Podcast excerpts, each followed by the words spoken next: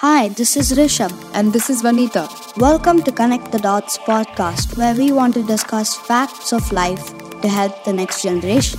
Some of the topics we would be discussing about here are parenting, schooling, talents, life hacks, new trends, travel, mindset, and more.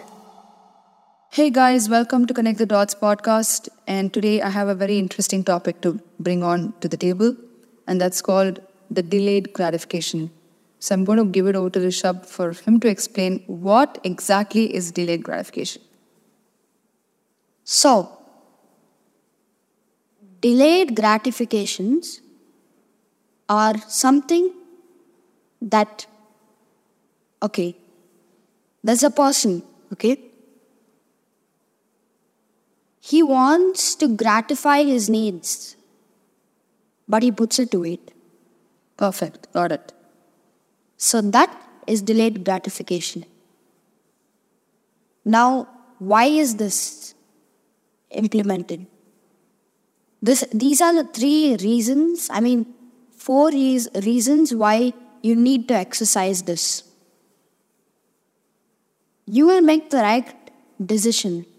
This is want versus need, okay? So, someone is like, if you want to identify what you want or what you need, you go into a shop, you want something, okay? You want it. And you just go buy it. But then it'll be sitting in your closet for weeks. And then it'll be like a useless thing. so it's like that's like a want. That's not a need.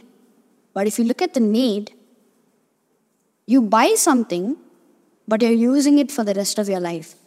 That perfect, Rishabh. Perfect. That's a beautiful explanation of want versus need. In fact, many times, even we've experienced in our lives as women, I think we have the habit of going to different stores and just buying a lot of things, and then to only realize that not even half of what we bought we've used, right? So, want versus need is perfect. Now, I want to ask you a question. How do rich people make buying decisions? How do they think? This is how they think, okay?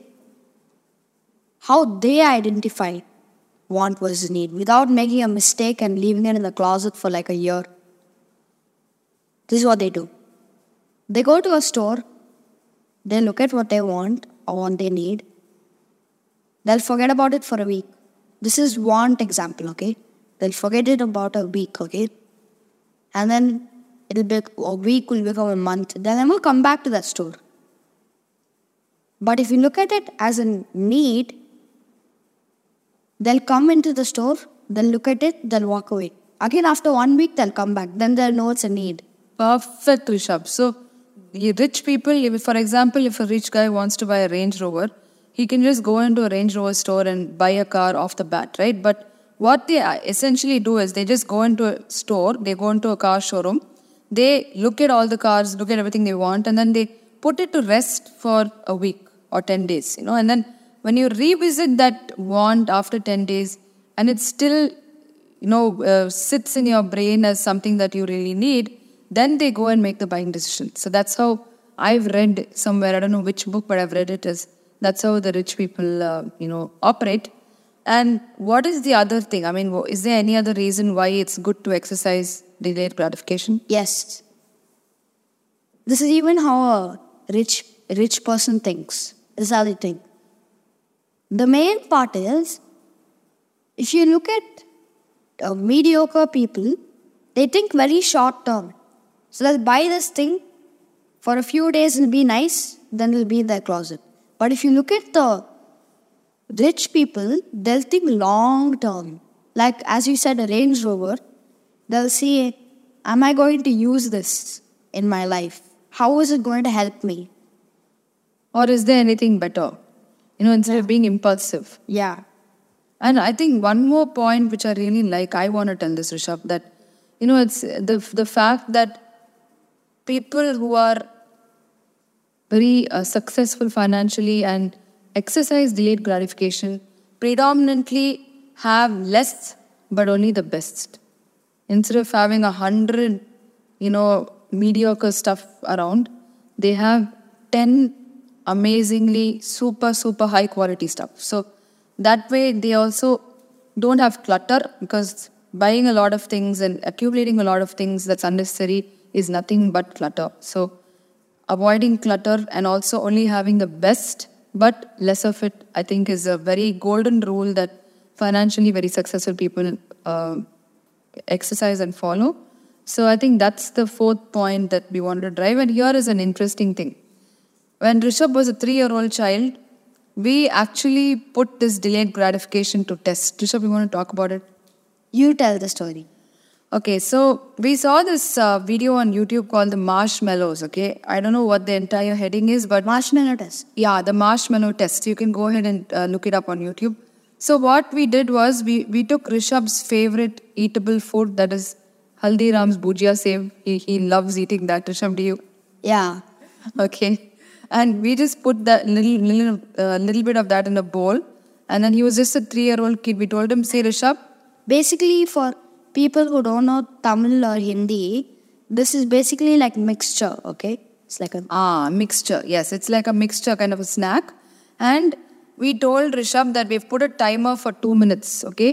The cup of mixture is right in front of you, but until the timer gets over and the alarm rings, you can't eat it. You can only see it, you can smell it, you can touch it, but it cannot go into your mouth. So, having a three year old kid exercise this was something ridiculous as parents, but what we've seen or heard about this test is that those kids who successfully pass the delayed gratification test end up becoming extremely successful in their lives. And to our, um, you know, biggest surprise, Rishabh passed that test. He waited for two minutes. He actually smelt it. He touched it. He, you know, uh, was going on staring at the bhujia, but until the timer rang, he did not eat it. And I'm very proud of you, Rishabh, for that. Really proud of you. yeah. So it's like uh, you you can try this also at home if you have a small child, maybe not not beyond the age of seven, under the age of seven, try, it out. And it's not to say that the kids who don't pass this test won't be successful. That's not what I'm trying to say. But uh, in a in a um, test that that was conducted in the U.S., they had a group of students who had been on both sides. The the children who ate the marshmallows before the timer and the children who waited and ate. So then the test proved that those who waited and passed the test were more successful. So this is just out of what I've seen on YouTube. Now you guys can try it out if you feel you're interested in it. Yeah. And that's it for today, guys. Wait a minute. And if you don't have kids, you can try it on yourself. Perfect, perfect, perfect. Thank you, Rishabh. I hope you liked this episode because I really enjoyed bringing it to you. And Rishabh and I, as always, enjoyed. So if you guys like it, do share it to your friends and stay tuned for more such amazing conversations. And this is Connect the Dots signing off. Bye.